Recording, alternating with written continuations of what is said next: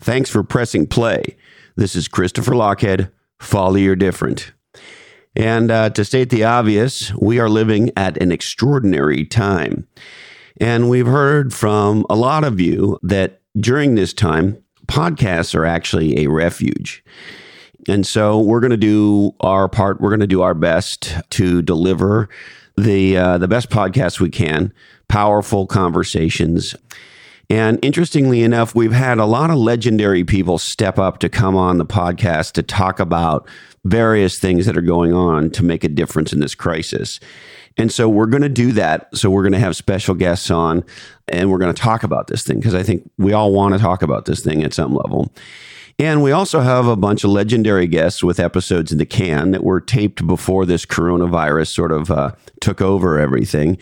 And um, we're going to release those episodes as well. And so, you know, our hope is that we provide you with very different conversations dialogues that we hope that you'll find uh, stuffed with inspiration and information and some humor.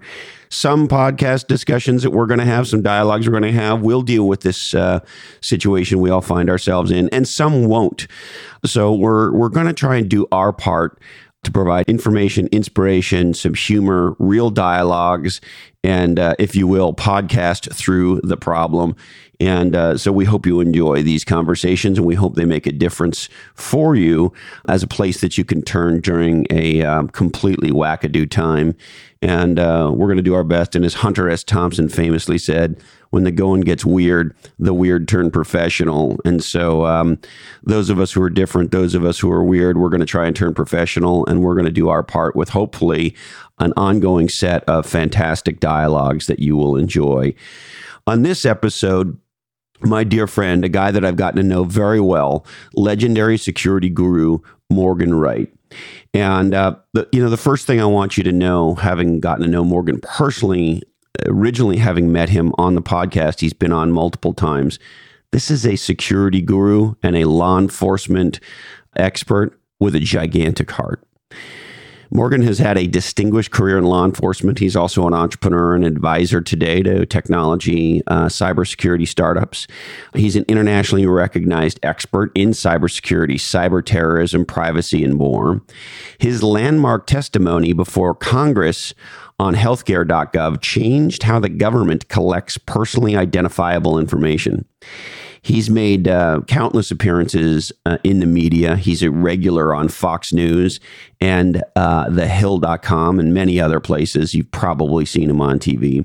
He was the uh, senior advisor to the U.S. State Department on anti terrorism and the Anti Terrorism Assistance Program, a senior law enforcement advisor for the Republican National Convention, and more. He's a legendary, caring, insightful, fun, and funny guy. On this episode, we talk all things security, how to deal with fear, scams, and self defense, and why Morgan thinks um, it, it's a time to be optimistic and to keep calm and carry on. This is a fantastic dialogue. And of course, when you get me and Morgan together, there's going to be a little, uh, at least a little ADHD theater there is in this conversation. I think you're going to love it.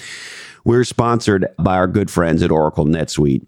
In challenging times, it's critical to have real, up to the minute facts and information about your business, the visibility and control that matters more than ever now. And that's where my friends at NetSuite come in. NetSuite is number one in cloud ERP. NetSuite is the unified business suite for managing everything about your business ERP, financials, CRM, e commerce, and more. NetSuite is trusted by over 20,000 organizations around the world. And with NetSuite, you get a full picture of your business.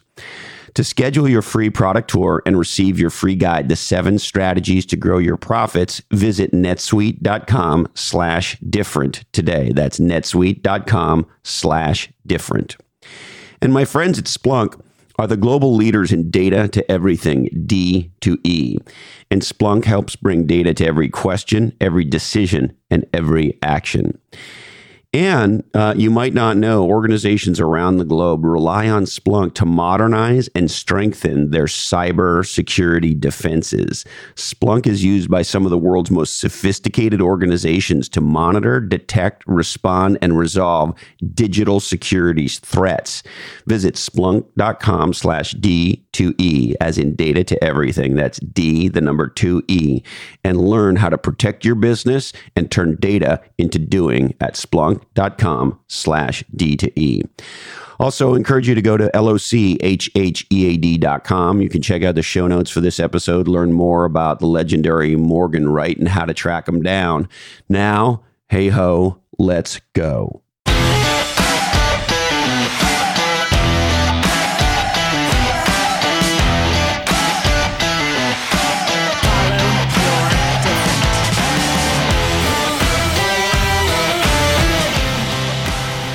You see the smoke coming up out of the Pentagon. I walked across the bridge into Rosslyn, Virginia, and I could see the smoke coming up. Took five hours for phones to be able to unclog enough to where I could actually call home. The cell circuits were all jammed up. Finally got to a landline, called my wife you know, nobody had an idea what was going on. But a lot of us, like you, took that oath and said, "Look, man, after 9/11, I like what Al, I like what Dennis Miller said one time because he used to be pretty liberal. You know, he used to be kind of, you know, whatever. You know, you know, I'm a free thinker. You know, hey, I'm a liberal. I'm a Dem. He says, "Look, I'm sorry. After 9/11, there are no Al Qaeda's anymore."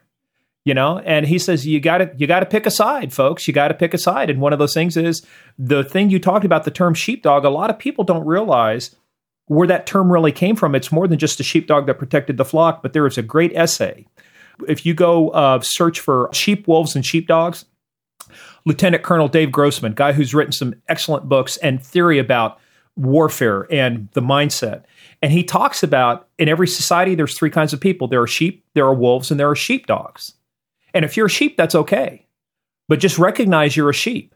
But if you're a sheepdog, you know you're right. That's that's the only thing that stands between the sheep and the wolf is the sheepdog. And less than 1% of the population in the united states whether it's the military first responders firefighters you know people like you martial artists less than 1% of the people in the united states have said i i will stand up. I'll be that sheepdog.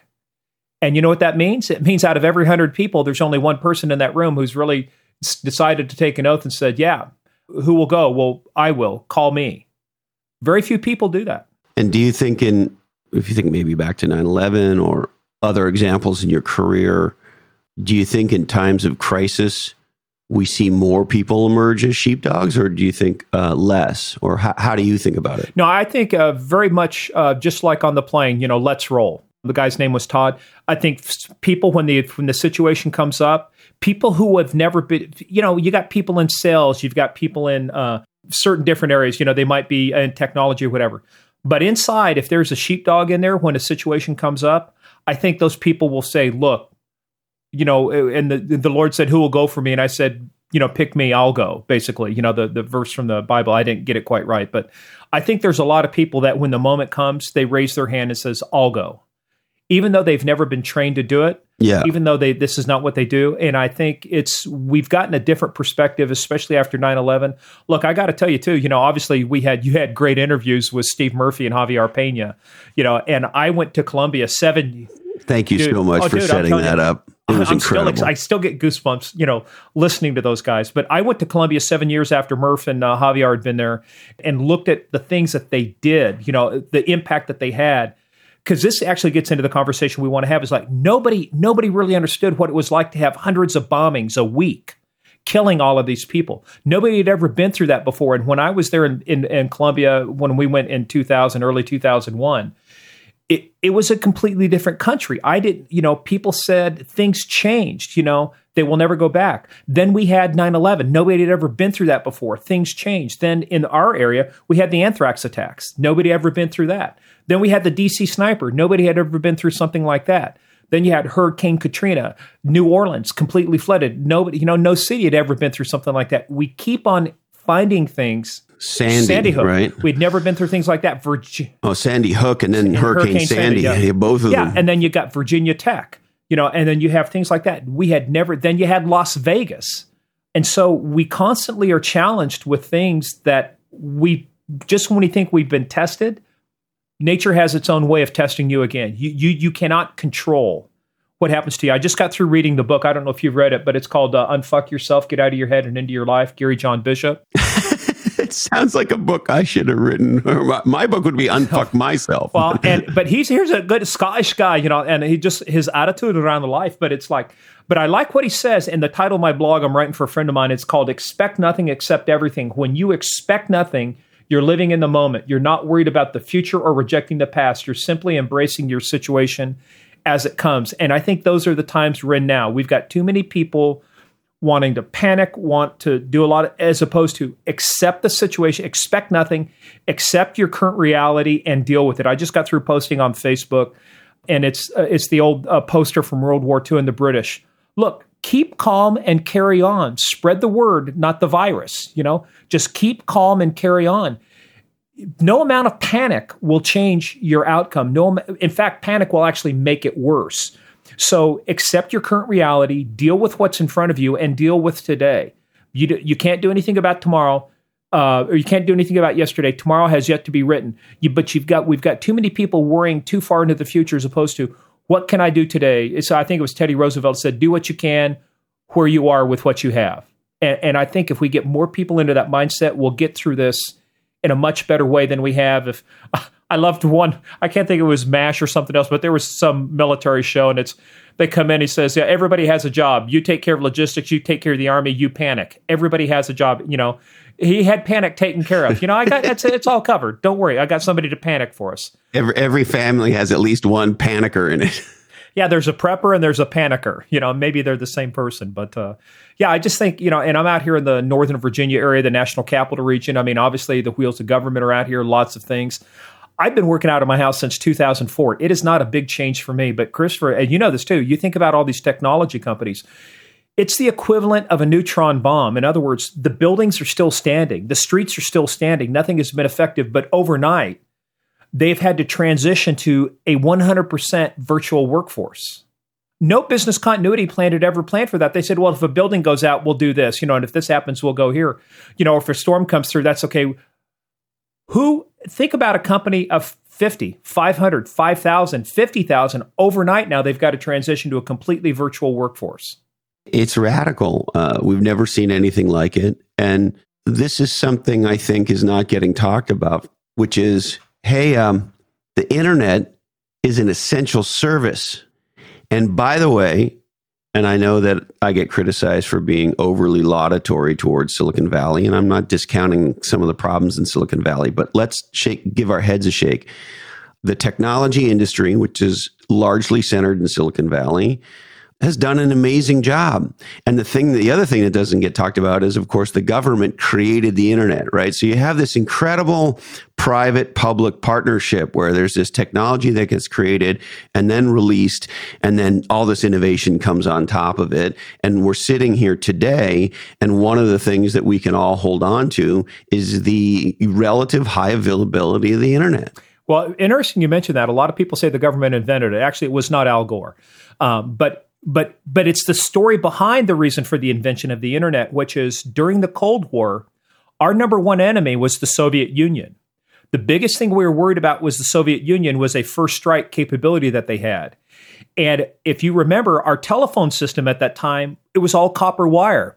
If you hit one or two places in the US, especially in the Nebraska area, it takes out your entire communication system. So the thing was, they said, how do we create a, and the original reason for the internet, um, you know, the DARPA, DARPANET, its only primary reason was to survive a first strike nuclear attack from the Soviet Union.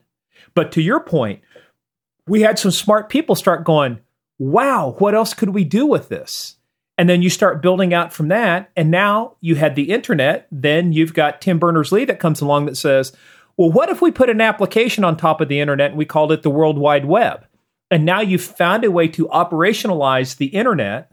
And by the way, uh, quick uh, point of uh, digression as we're prone to do here. Really? Uh, the first transaction on the you're, you're, my no, favorite there's a shock, yeah. ADHD law enforcement security guru. your ADHD. I'm your only. yeah, exactly. Exactly. You're my number. You're the number one ADHD security expert in my world. Yeah, as they say, it doesn't hurt to be number one, but it doesn't hurt when you're the only one. But uh, so the first transaction on the World Wide Web was done on a Next computer built by Steve Jobs, and it was done on Mac HTTP server written by a buddy of mine over here in Leesburg, Virginia, by the name of Chuck Shotton. Way to go, Chuck. Way to go, Chuck! So, look, let me cut to the chase of the, the question I'm dying to ask you. How freaked out should we be? I go back to the movie The Bridge of Spies. And Tom Hanks played the character in there, and it was the uh, Russian colonel, uh, a spy that was caught. And he says, Aren't you worried? And the guy just simply looks at him and says, Would it help? No, it doesn't help to be. I mean, I agree with Dr. Fauci, who talked about I would rather have people overreact than underreact, but we can have a controlled overreaction. In other words, I don't have to go screaming down the street, we're all going to die, we're all going to die. But what I can do is take extra precautions. Keep your physical distance, you know. But we guys, we're going to get through this. There is nothing that has ever been thrown at the human race and at the United States that we have not gotten through. We thought 9/11 was tough. We got through it. We thought the anthrax attacks were tough. We got through it. We thought mass shootings were tough. We got through these things. We will get through these things. Can anybody predict where it will happen? They're all liars. If somebody says, "Well, we'll be out of this in a month or 2 months," yet nobody knows. But here's what I do know. The more that we just keep calm and carry on, we figure out what can I do with what I have, where I'm at, right? Go back to what I said earlier. It's just that um, it's really you're simply embracing your situation as it comes. I just work on this day to day. I'm staying busy. I'm, I, I look at it this way. I almost take uh, you interviewed Jocko Willink, and I almost take his extreme leadership. Hey, we're at home. Great. I've got more time to work on this. Somebody griped about, well, my marathon got pushed. Great. I've got more time to train now. I've got more time to better my nutrition folks, you can make out of it. You can make shit, or you can make shinola, you know, or you can make you know a happy sandwich. You know, we're all dealt the same hand. The difference between the the folks that are going to come out of this with new ideas and more revitalized is simply realizing again expect nothing accept everything. All i've done is just simply say it's not fatalistic. I've just uh, you know again it goes back to being an old cop too. I just look I, can't change it. So what do i do? I accept it for what it is. I deal with it. Um, and the other thing I do too is um, I don't do this hero bullshit. Ah, you know, no, we're fine. We're going to be okay. We're, we're, we were going to go see our kids, my own kids, and we decided we're just not going to do that. You know, we're going to stay back. Why? Because guys, this is this is what you're supposed to do. Imagine World War II and nobody showed up the day after Pearl Harbor was bombed to sign up for the military and say, "I want to enlist." This is your time. This is if not now, when, and if not us, who? We're all enlisted now, right? Yes, we are. We're all enlisted now. And so uh, I think, you know, so many security related things on my mind. How much concern do you have, let's call it for physical security? Uh, you know, you and I were texting about how the police commissioner in Philadelphia essentially published a list of crimes that they're not going to go after you for anymore. And I, I, found it shocking. I don't have any law enforcement experience, but are, are we are we seeing police forces saying, "Hey, we're not going to be able to keep the peace here"? I don't want to paint a fatalistic picture. I've got some friends currently still in law enforcement. In fact, one of them is on Philly PD. And, you know, we exchange some messages and stuff. It's like it, this kind of stuff doesn't help. It doesn't mean people in Philadelphia, it doesn't mean you won't be charged with it. It just all they're going to do is just cite and release. But why invite the problems in the first place? What you want to do is you don't want to create the invitation to commit crime. You want to dissuade people from doing it. So I think I, I, don't know. It's one of those things. Do I think that there'll be a change in how crime is committed? Yeah. I think that we're going to see. I think one thing you're going to see obviously drop are robberies, are burglaries, because everybody's at home now. Now, that doesn't mean that we won't still have some home invasion burglaries or something, but think about all these sexual assaults that happen because somebody might be walking, uh, you know, home from the metro or something else. Nobody's there. So you're going to see a decrease in a lot of crimes right now. So that means, from a displacement standpoint, where might those things go? Those people who still need to rob and still need to do stuff. I think, as, and again, I can't predict this. All I'm thinking is, okay, what would I, you know, if I was these guys, what am I going to do? I'm going to be left with no choice pretty soon. If that's the only way I make my living is by stealing stuff, you know, and robbing people, I'm eventually going to have to go to where the people are. And that means going to their homes. And if you are not prepared to defend your castle, if you're not prepared to defend your homes, there are going to be people out there who it's like, think about uh, the Donner Party, you know, up on the pass. You say, I'll never eat another human I, I used being. to live in Truckee, California. I'm very familiar with the Donner story. Yeah. After a while, though, when you get hungry enough, everything starts looking like chicken. Easy. I, love. I love my hands. Easy there, handsome. well, okay, everything looks like uh, uh, hot dogs. Everything looks like hamburgers. Yeah. And so, uh, look, with all seriousness, uh, do you expect lawlessness? And, uh, well, let me shut up there. I don't know. I'm looking around right now because I'm I'm tracking it, you know, for a variety of reasons for what I do with Fox and you know and what I do with some of my friends who've got law enforcement technology companies. I don't see that yet, um, but what I see are things that might be precipitate an oncoming wave of something like this. In other words, we haven't had enough time yet to see what will this displacement do. There used to be a theory about dealing with gangs, which is if you want to deal with the gang, you can't get rid of a gang, but if you focus hard enough uh, on the enforcement and in the crackdown, you will displace them. In other words, you make them somebody else's problem. And so what happens is you don't solve the gang problem. It's not solving it, but it's simply it becomes somebody else's problem. I think that's what will happen. Is I think it will become somebody else's problem.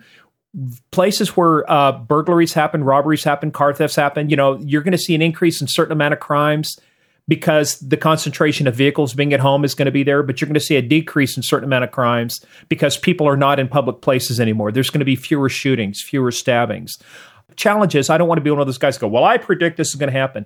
All I'm going to say is that you have to be prepared is that when things aren't as they are anymore, when the, the same types of crimes that are committed because people were in places, property was in places, are not there anymore, that's going to displace where crime takes place. So it mean it may mean less crime, but it may be more concentrated in like areas where there's apartments because you can go hit four, five, six, seven apartments at one time. You know, it could be uh, vehicles. More vehicles are at home, so I might have the opportunity to break into them because now they're not being driven anywhere. Uh, car lots may find cars missing that they can't account for because they were stolen four days ago because nobody's counting the cars because they don't have any customers. I mean, I don't know. There could be a variety of things, but again, it's one of those things is keeping your head on a swivel, not being paranoid, but simply taking things as they come, but asking questions. Why is this happening? Why is this happening? Why is somebody at my door? Why do I see somebody walk in the neighborhood when they should be in their home? So we're going to see different types of suspicious activity. Things that would not have been suspicious a week ago now become suspicious when you're the only guy rattling doors at two o'clock in the morning or you know ten o'clock in the afternoon or in the morning um, you're the only guy out. Well, why are you the only guy out?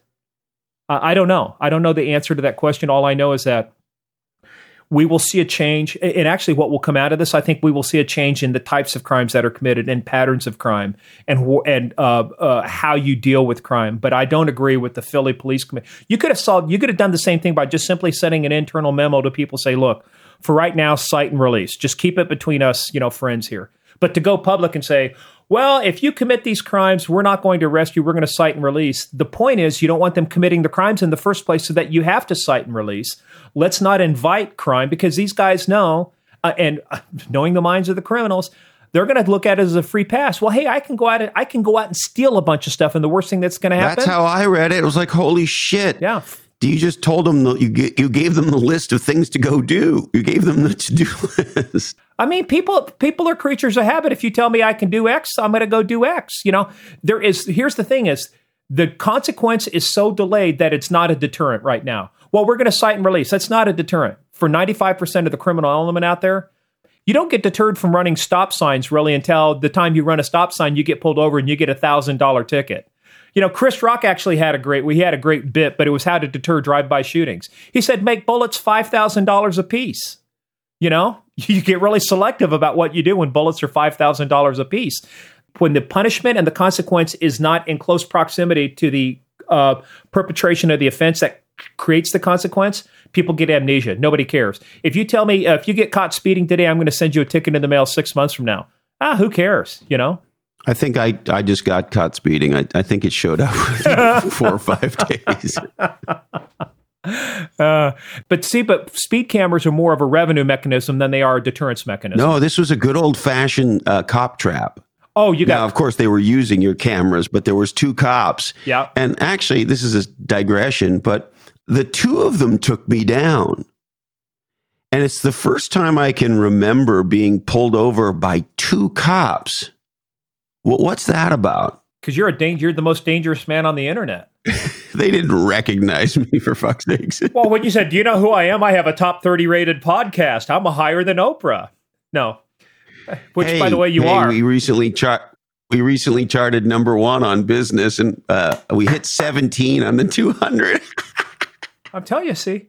Well, you know what? It, what it's ridiculous. But let me tell you what it may be too is that in this time too, even you got to remember for police officers. Now, were they on motors, uh, motorcycles, or were they in squad cars? No, they were in um, uh, Ford SUVs, and it was a guy and a gal, and the guy pulled me over, and the gal was hanging in the back. You know and what? She it, sat there for uh, until he had written me up.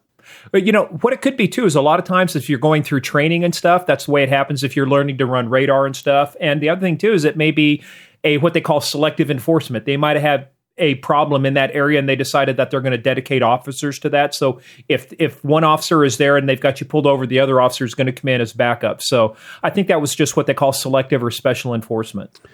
Yeah, I, I think I was being um, you know profiled. Yeah, pro- profiled with the small p because you're a you're the you're the most dangerous man on the internet. Apparently. So what do you think uh, the average person, if I said to you, hey, how do I stay safe and secure? Uh, so forget the things I need to do to, to yep. stay safe from a getting the virus perspective. We, I think hopefully we all understand that. And there's new information coming out pretty, pretty yep. regularly as they learn things, but more from a personal and family and neighborhood safety and security point of view. Uh, you know, do the basics like they talk about with the hand washing and stuff. Do the basics. Lock your doors. Make sure your garage door is shut. Um, don't leave valuables outside. Lock your vehicles. Take your valuables out of your vehicle and don't leave your laptop. You would not believe the number of auto burglaries in the area that I'm at to where people did stupid shit like leave their weapon in their vehicle. You d- you just don't do that. So don't don't leave your weapon in your vehicle. Don't leave your weapon. In- that that might be rule number one. That's rule number one because without a gun, you can't have a gunfight. So you know, let's not dis let's not voluntarily disarm ourselves. So, but just take your valuables inside, lock your vehicle. Um, one of the things I did, and it was after kind of a series of burglaries around here. I installed. Uh, I've got uh, Ring security cameras. I mean, I've got those set up to where. Um, I've got a couple in the house and I have three outside the house, so I have my whole perimeter covered. I'm not paranoid, but you know, the, but the fun part too is I've noticed the other morning we had three deer in our front yard. One of them was eating out of my bird feeder. We've got foxes. But on the other hand, though, too, the, the, the deterrent is is that that light comes on and it lets somebody know you come onto my property, it's being monitored. And I'm not saying go out and buy security cameras, but I'm saying that's something I chose to do. So because I can't see all the time and I can't see everything all the time. And look, it's just be be um, verify then trust. You know, Reagan used to say when he was talking about the Soviets and nuclear disarmament, trust but verify. Now in this day and age, it's verify then trust. Somebody comes to your door, you don't have to open that door. You might even think about keeping your glass door locked. And I'm not saying that's a matter of being paranoid. I'm saying. So, so let, me slow you down there, handsome. Yeah. So if your doorbell, somebody rings your doorbell today, you think maybe I don't answer that doorbell.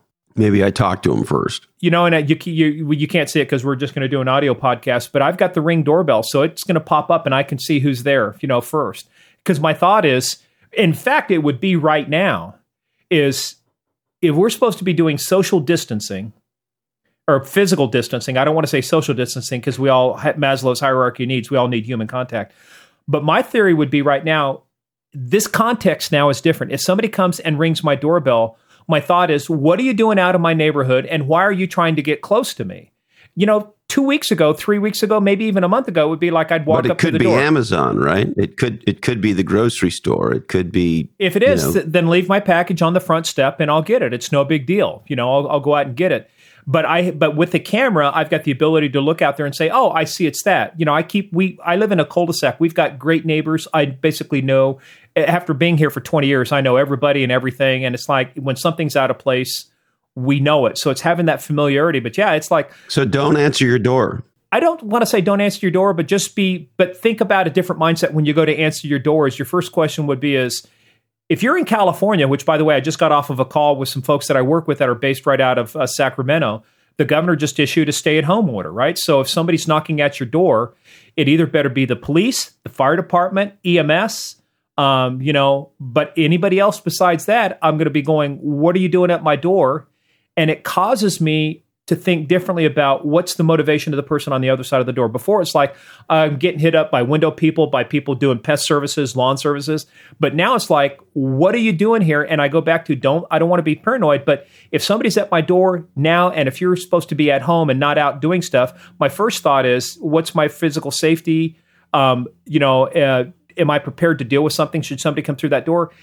Again, it goes back to desperate times, create desperate measures some people who have been used to breaking into homes and or stealing stuff may decide that their only option is to go bold and just come in through your front door.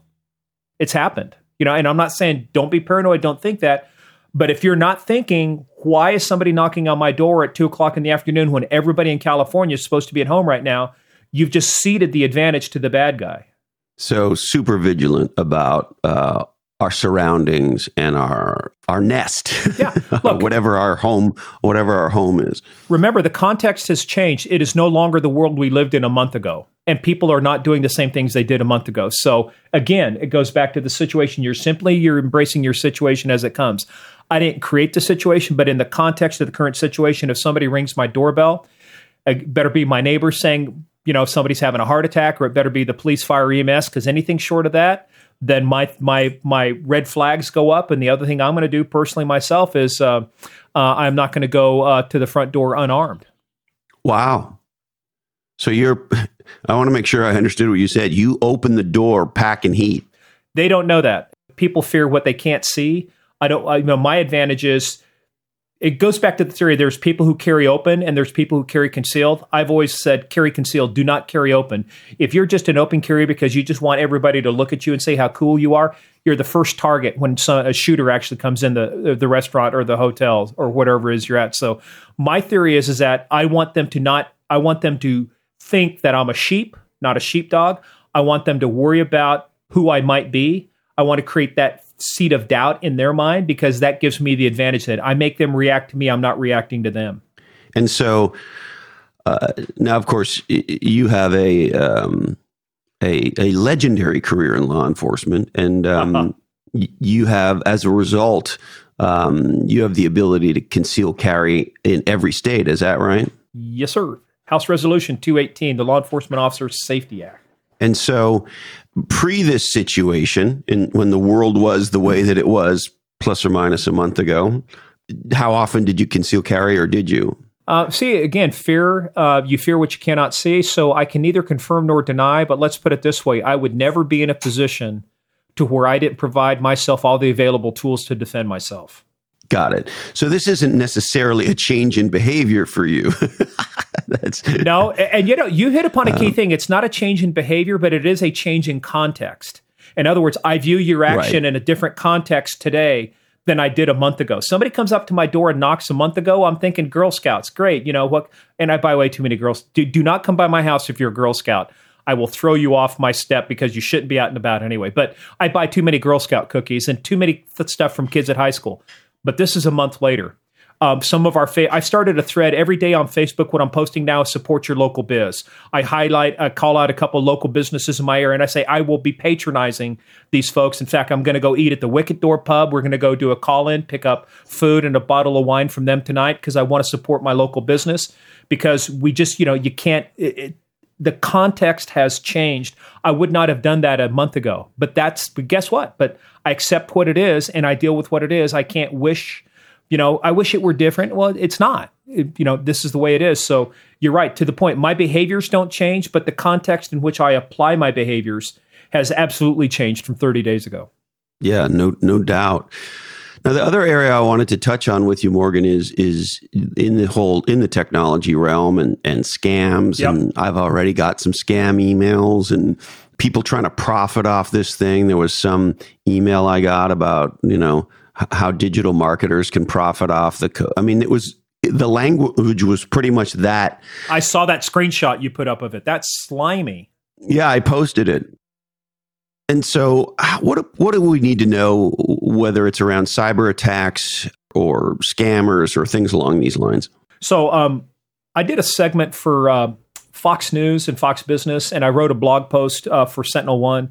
And one of the things I talked about is defending against the psychology of fear, uncertainty, and doubt, because these are anxious times, and in anxious times, people want some kind of reassurance. And so, when information comes in, in other words, if I sent you an email that says, "Hey, Christopher, uh, thirty percent off your next order of dog food," or "Hey, Christopher, urgent, you have been in contact with a known coronavirus patient." You're more likely to open up the second one because it creates fear, fear of loss, it creates uncertainty, it creates doubt, and I'm now preying upon your emotions. And so you, we, um, we've seen globally an increase in those types of things. Messages that purport to be coming from the Ministry of Health, like in Canada. There was a health information uh, email that went out from Canada um, that actually though was banking malware. That's what was the link in it. You click on it, it inserts malware into this. Folks, here, here's a quick clue. If you're in the United States, I know you have a global audience because you are a top rated podcaster and rank higher than Oprah and uh, number one on the business side. but I got for a fleeting moment. Doesn't very, matter. Very fleeting, but it was a great moment. Doesn't matter, baby. But here's the thing is, if you are in a country that has a Department of Revenue, an internal revenue service, you know, the taxation department, I guarantee hear me now, believe me later, as the as the Terminator says, Arnold says, the governor. They do not have the time to personally call each and every one of you and say, hey, call in because we're going to suspend your social security number, all of this. All of these things are scams. And let me tell you this here's Morgan's rule of life ignore it or delete it three times, especially if it's a mail from your boss, email from your boss. If you delete it three times, if it does, I, most of these things do not come back after the first time. Very few come back after the second time. If they come back after the third time, it's truly important. Use the rule of threes. Delete it three times or ignore it three times. And the IRS does not call your home and threaten your bank accounts No. and turn to turn off your social security card and shit like that, But right? but what they do is through manipulation, influence, and deceit, they get you to believe, they get you to to fall for the sense of urgency is that Christopher, I'm about to shut your lights off. You've got to pay your bill. You missed your bill, so we're the phone company or the telephone or the light company, the power company. So you've got to link, click this link and pay your bill. That's all pure bullshit. And what these guys are doing, it's like what's happening right now. They're using COVID 19 and the threat of the disease and the virus to get you to take action. And whether it's a bank scam or whether it's click on a link, or what we're seeing now too is uh, there's another aspect. It's called business email compromise. It involves absolutely no links. You don't click on malware, but it gets you to take an action because you believe the person sending the email is a person in a position of, of authority over you. In other words, like the CEO of your company or the chief of your department saying, Hey, Christopher, we're behind. We've got to pay this person. So I need you to cut a, a PO real quick, transfer money from here and send it to here. In fact, the biggest scam Yep. ever done so far that's been recorded was in the Southern District of New York. A company had a third party handling all their payments for them. Well, these scammers figured out I don't need to go to the company. I go to the third party pretending to be the CFO from the company, said, Hey, we just changed our banks. Here's the new bank and routing information. And in one week, they had diverted $95 million from that company. Ouch. Now, the good news is they recovered about $93 million of it, and they were able to find and arrest a husband and wife team out of Romania that perpetrated the scam. But here's the thing they did it without a single link, they did it without firing a shot, they did it through manipulation, influence, and deceit. And so they used the sense of urgency as I'm the boss, we've got to change this right now. I'm the you know CFO, change our banking, got to do it right now. So all of these scams rely upon fear, uncertainty, and doubt. They prey upon your fears. They want they they instill this false sense of urgency. Uh, they make you doubt the information you previously received, and they get you to take action on it. The best thing you can do, and I'm telling you right now, only listen to trusted sources. Go to cdc.gov.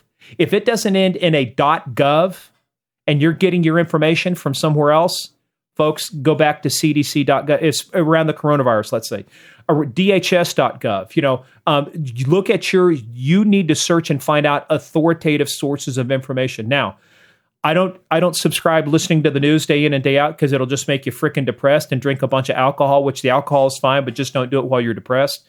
But you've got to, you've got to identify a set of known and trusted resources and go to them for your information. Everything else, put the blinders on, ignore it. That means me, that means other people.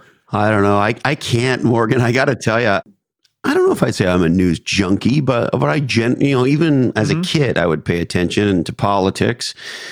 You know, I watch the news every day. I, I subscribe to multiple sites and and so forth and so on. And right now, it's what's your level of anxiety? Uh, I, well, let me ask you this: by listening to all of that, what's your level of anxiety today as compared to 30 days ago?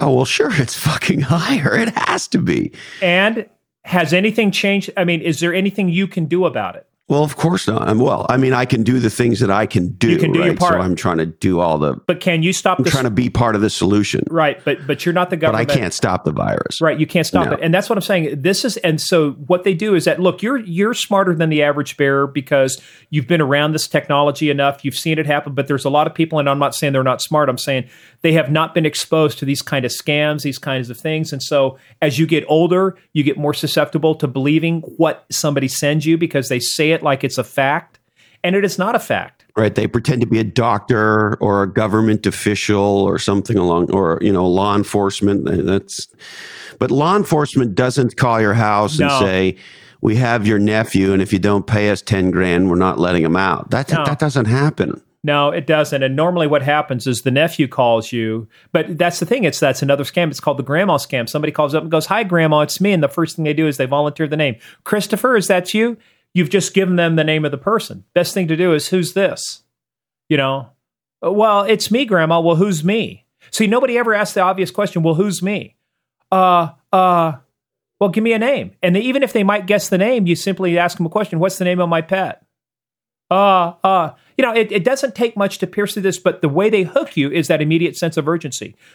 You're about to die. COVID 19's in your neighborhood. You're going to die unless you buy this stuff. We've got fake products out there. We've got fake websites. In fact, uh, in the blog that uh, I just did for Sentinel One, we went through the last seven days and looked how many new sites have been created just based upon COVID, COVID 19, coronavirus.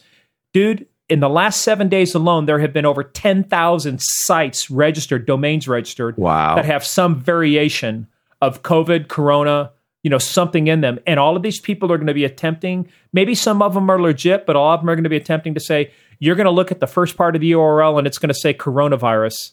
And you're going to be oh it's got to be legitimate. It is not. Ignore it. Ignore 99% of the stuff that's out there rub this elixir on your tummy and you'll be you'll be immune oh yeah we're going to get a lot of that right a ton of it. Already getting it. There, you got people saying, uh, "I've already gotten three or four emails that hit my junk folder, but I'll read them coming from China. Say, oh, we can get you masks, we can get you respirators. No, you can't. Yeah, you know, I'm sorry, folks. You can't. You can't go out. Yeah. You can't go out to Costco and buy a COVID nineteen test. Doesn't work that way. But yet, people are because people are so anxious. They want a resolution to their anxiety. And I'll give you the corollary to this. It works the same when you do. I used to teach behavior analysis interviewing. I actually taught out at the National Cryptologic School at the NSA. I've taught the FBI, Secret Service. When you are interviewing somebody, there's the interview and then there's the interrogation. The interview is a you talk, I listen, but I'm collecting all these data points on you, maybe possible motivations. But when I come in to interrogate you, my entire job is to create and make you manifest so much anxiety internally that the only way to deal with that anxiety and get rid of it is to tell the truth. And I, you just don't do this to everybody. But the way you got to do it, the only way to get rid of the anxiety is to take an action. And I don't let you take that action until the proper amount of anxiety has been created. And then you want to get rid of it. You know, I had one guy said, I'm talking with him about a bunch of bank robberies and burglaries. I said, and I didn't know he'd committed bank robberies yet, but I simply said, Don't you have this knot in your stomach? Don't you feel like it, you, you, don't sleep at night, do you? He goes, No. I said, Do you want to get rid of that knot? I said, You got to tell me everything else. And then he goes, You mean the bank robberies? And of course, I shit my pants, but I didn't look like I shit my pants. And I said, Of course. And we got admissions for five more bank robberies out of the guy, all because I asked a follow up question. But he had that anxiety. And this is exactly these scammers, nation state actors, the Russians, the Chinese. All of these folks are expert at manipulating your emotions so that you take an action using fear, uncertainty, and doubt. And so, how do I calm my ass down? One is I limit my consumption of, of news. Uh, what else do I do to keep myself uh, grounded here? If you want, I'll tell you, um, I'm actually getting ready to do a webinar for Center for Digital Government. One of these companies, I think they're called Code, Code Red, it's called OnSolve, City of Boston has actually put out official information that says you can text BOS for Boston, BOS COVID to this very short code. And on a daily basis, the City of Boston and Emergency Management will send you an update. They'll text you an update about what's really going on. Here's what's really happening. So now you can get it from an, they had 40,000 people subscribe in just like 24 hours.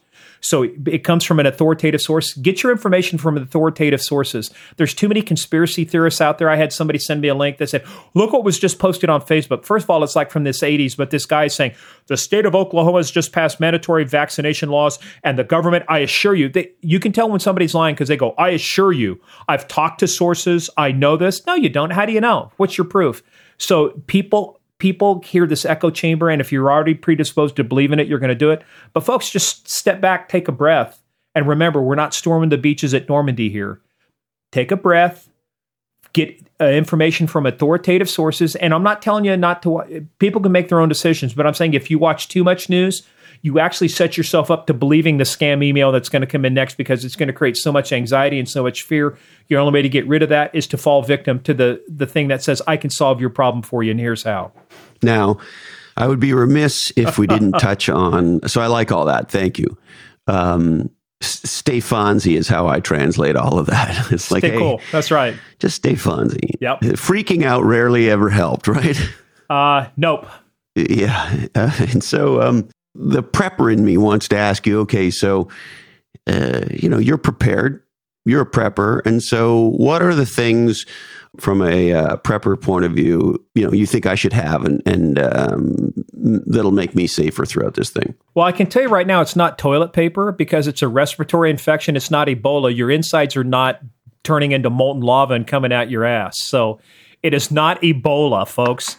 You don't need toilet. Paper. But see, here's the problem. This has become such a viral thing. It's that. Hey, Steve, put back the toilet paper. I'm telling you, but how many people in the store would have the cojones to say, dude, save the toilet paper for the rest of us too. Quit hoarding this stuff. I mean, there's a difference between hoarding and there's a difference between preparing. I've seen people buying all sorts of crazy stuff. It's like, so you got the last 78 p- packets of Miss Swiss chocolate mix.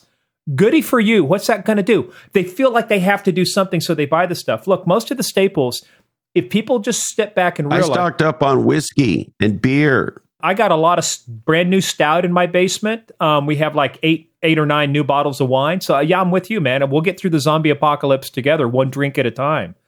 But it, you know, it, but it is having the basics, right? If the world shut down for a week, what would you have to get you by with a week? You know, and sometimes you look at do I have the right kind of water? Um, you know, do I have water? Do I have food? Do I have stuff that will that will last longer than a week? Stuff that's in your refrigerator. If you don't have something that it can go into, or you know, it's like losing the power to your house. If the power in your house goes out because of a storm, what do you have to deal with when the food goes bad, right? So canned foods, things like that. There's some basic stuff people used to say, you're a nut if you're a prepper, and I turn it back around the other way. If you over prep, in other words, if you're doing it because you believe the world's going to come to an end, that's a state of mind. The state of mind I would say is look, it's just it's if you're going to go on a trip, Christopher, and you're going to drive across the US, do you simply just go out and hop in your car and just stay driving and say, you know, screw it, you know, I'll figure it out as I go along. Now you do a little bit of planning and packing. I need clothes. Okay, I need to start off with a full tank of gas. I'm going to get my car serviced. You plan for a long trip, you plan for a long haul. So what's your plan for the long haul? Is it simply just to wing it or is it simply just to say, well, but the thing you can't change is somebody else's mind. You can't tell somebody, put that toilet paper back because you don't need it. They believe they need it. Their perception is their reality. And so here's sort of my mind, and uh, you tell me. On one hand, I think it's wise to have some inventory of some stuff. Yep. A couple weeks, maybe a month, I don't know, whatever makes you comfortable, uh, you know, so that you've got enough food to last for some period of time for every individual in your household. That seems wise to me. And it also seems to me, and look, you can say whatever you want about the current administration and whatever, whatever.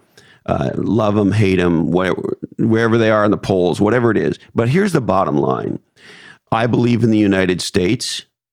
I believe that we have extraordinary resources here. I think many other countries do as well. So I'm not being uh, differentiating in that sense. I think there are many countries that are very well led, that have strong militaries, that have strong commerce and economies, and tremendous resources. And so uh, what I'm building to here is there's a big part of me that says, look, we may have supply chain problems, and those problems might get, uh, uh you know, spooky feeling, but we have the ability to support ourselves at scale through the use of uh, commerce, through the use of the yep. military, and so forth. And we are going to come together. And so, I guess my point is, I'm not worried about a total collapse Mm-mm. of our ability to feed and care for ourselves um, because I think we can rise to this challenge.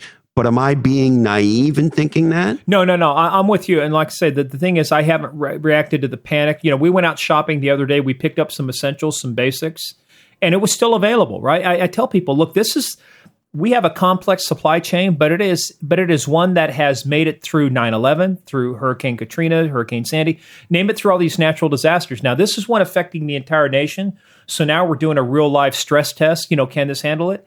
Yeah, you know, and here's the thing. It can handle it. Here's it reminds me.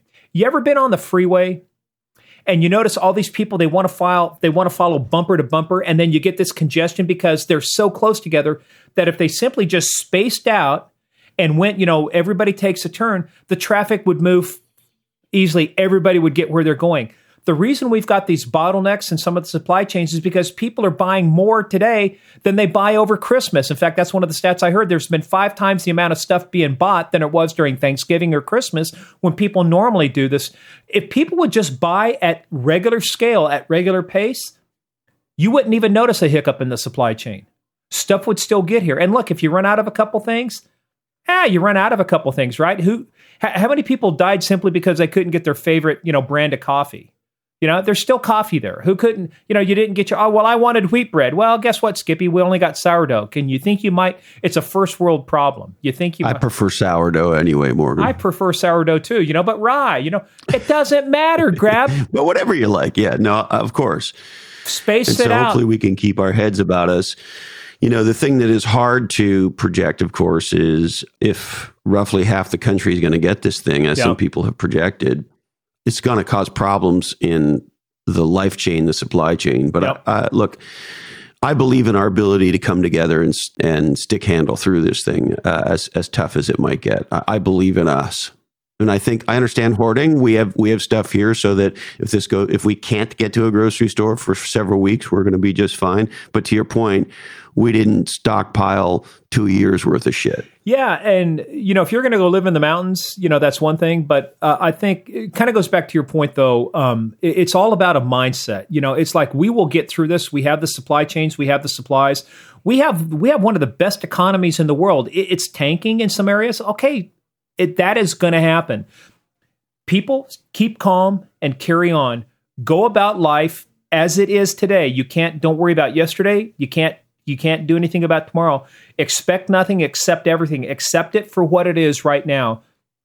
And I wish I could change the mindset of some people and say, look, you know, you can't tell them they don't have to do this. They will only learn through experience. You don't need to stock up on 10,000 things.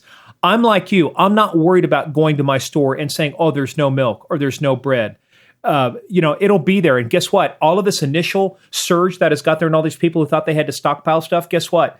when I go back to the store now, and we will go back to the store again, there'll be a lot of fresh stuff for me. Why? Because the supply chain will continue to come in. People will continue to be fed. There will be power. There will be water. But to your point on healthcare uh, and the services, again, it goes back to listening to the experts, listening to the people from the Centers for Disease Control, National Institutes of Health.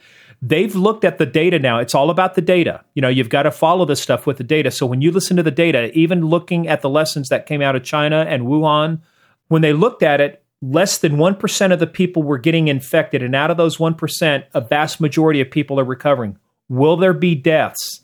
Yes. But like they said, there's right now about a 99% recovery rate on everybody who's recovered so far. Will there be an impact? Yes. So what what what do people have to do to modify their behavior? stay stay away from people. Stay in your homes. Don't get tested unless you really think you actually have the symptoms. I actually, uh, one of the people's in my Peloton group, they were skiing over in Italy. They didn't realize they were in the hot zone until they came back. She wrote a very long Facebook post. Her husband was in ICU, just got out of it. She tested negative, but they think it was a false negative. She had all the same symptoms. Folks, but even older people are recovering from this. Now they're more affected, but listen to the experts, listen to the data. The data does not does not succumb to hype, you know, and stuff. It is what it is. Listen to the numbers, listen to the facts, put it into context, get your stuff from authoritative sources. But I think we'll get through this healthcare because I'll tell you the other thing you talked about being one of the greatest nations on earth. The president doesn't matter what side of the aisle you're on. The President the Defense Production Act, I think it's called, he can now empower if he chooses to. The you can now use the power of the federal government to direct private sector companies to produce things. He hasn't had to do that yet because 3M and Honeywell and all these other folks, they were already making all of these, what they call the N95 They're masks. doing it. They're doing it. They're doing 35 freaking million masks a month. How many more do you need? No, and the auto manufacturers are trying to figure out how they can help by retooling their assembly lines. Um, we will do this. Probably by the time this podcast drops, a lot more of that will have happened. I look. I have a hard time believing there's any CEO of any major corporation in the United States and in, in the civilized world for that matter, who, if called by their country, would say no. I mean, come on.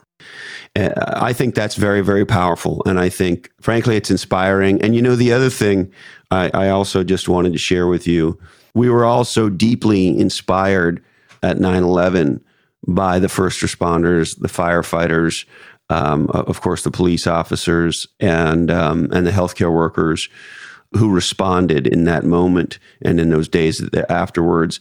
And I am in awe of our healthcare uh, workers. There are healthcare heroes. Yep. Uh, I used to work in a hospital, and I know there are there are clerks in hospitals who are working hard right now, and there are orderlies and the uh, housekeeping department. I did some time in housekeeping. I slapped a mop around a hospital once in my life, and and the housekeeping departments and all of these people, these unsung heroes who are busting their their behinds in the face of physical danger for themselves to support all of us. And I find that incredibly inspiring. I will tell you, you're right. After 9 11, so many people pitched in. But this is one time, and now there are people that are heroes that if you ran into them on the street, they would be the biggest nerds you ever seen. But these are the top immunologists, the top virologists, the top um, bioengineers, the top, you know, um, people in medicine that have always been in the background. They've sat behind, they've been in. I'll tell you who I give a lot of credit to is a lot of the folks in the FDA and the government going, guess what? We're taking the we're not it's not so much that we're taking the brakes off, but we're removing a bunch of barriers. You still want stuff to be safe, but the fact that they're able to get stuff approved in 24 hours, they the fact here's what here's what inspires me to think about this.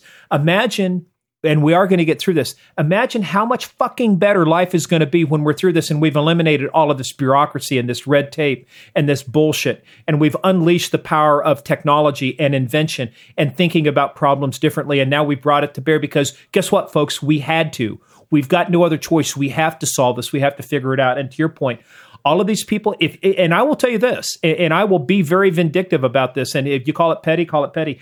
I'm keeping a list of the people who chose to profit off of this as opposed to pony up and help the american people uh, help everybody else get through this.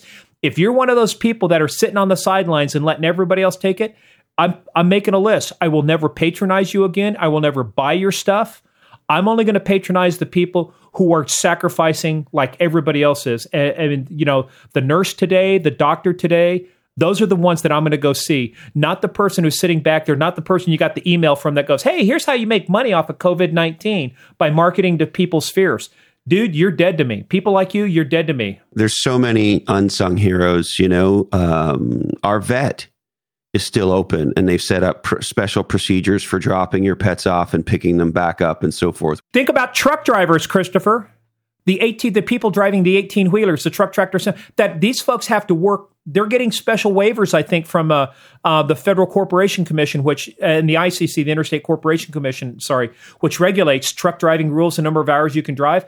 We've got to have more truckers on the road because that is our supply chain. Our retail workers, the the, Yeah. the gals and guys uh, that are still there dealing with customers. I mean, holy fuck. I just went and bought two pies from my favorite place out here, Mom's Apple Pie in Leesburg, Virginia. If you guys are out, if you're hearing my voice and you're in the Loudoun County area, it goes to Mom's Apple Pie. But guess what? Not only that, but guess what? Like we say, the truck drivers.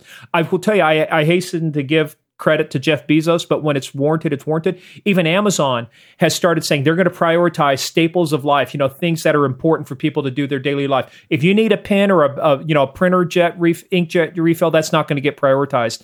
Even to the point of raising their wages, which is something they should have done anyway. And they hire, they're hiring 100,000 100,000 people. people. And guess what? They're Holy fuck. they're cracking down on people like those two idiots who bought 18,000 bottles of hand sanitizer and we're going to try and, Yes, ju- and and eBay too. God bless them. You know, Amazon and eBay saying NFW. Yeah. not here, not on our platform. You know, there's a great um, there is a great show, a British show uh, that I got through watching. It was on PBS. It was called Foyle's War. It was about uh, Detective Chief Inspector Foyle, uh, and was in a London town during World War II. And uh, you know what I'm reminded of? During World War II, the British and a lot of other people, you it was the death. It was a hanging offense and a, a firing squad offense for profiteering and stealing from people.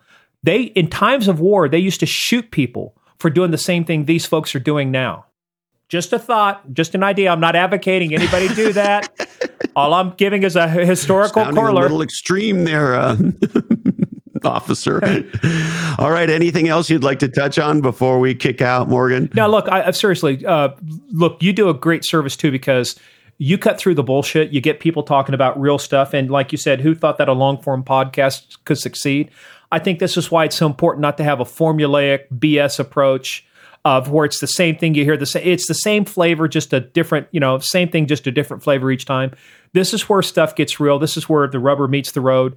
Uh, and again, just goes back to keep calm and carry on, folks. We will get through this. Will it be happy? Will it be pretty? Will there be some people um, who die? Yes, there. People always die. People die from accidents. People die from suicide. People die from crime. People will die because of this. But what can I? What I goes back to me. As much as it pains me, I'm a social guy. I'm like you. I want to be out doing stuff. I want to be places. No, I'm going to do my part. No matter what happens, I'm going to do my part my little part that I can. I'm going to keep calm. I'm going to carry on. I'm going to patronize my local businesses. I'm going to spend money, you know, as much as I can with everybody I can. Because when we're out of this, and we will be, I want this these people. I want them with me when we come out the other side of this, uh, you know, abyss right now. I want those small businesses. The big corporations, not I'm not worried about. They're going to survive this, but it is your mom and pops, your your small car dealers, the people who work on your cars, the people who sell, like you say, in the retail, the people who their entire livelihood cannot survive one month of being out of business like this. So, folks, go out, spend some money if you can, if you've got the means to do it. Over tip, overshare. Just you know, go out and do your part. We'll get through this, and when we do, we'll have a follow up in six months, and we'll talk about either how right we were and we predicted everything, or about how far off we were, and we'll figure out why. Morgan, bless you, brother. Thank you so much. I appreciate you uh, in so many ways. And uh, I know we'll keep talking. And uh, thanks for helping uh, me and many others stay safe. Little farm boy, just remember, keep calm and carry on. Spread the word, not the virus. Thank you, brother. Well, there he is, the legendary Morgan Wright. And um, make no mistake, we deeply appreciate you sharing this oddcast with your friends and family. And uh, so, if you know somebody who would appreciate this conversation, why not share it with them right now? All right, we would like to thank the legendary Morgan Wright. You can find him at M O R G A N W R I G H T dot US. That's morganwright.us. Uh, my second book with the amazing Heather Clancy, Niche Down, you can find it on Amazon.com. Now's a good time to read Niche Down and figure out uh, how you can become uh, legendary by being different.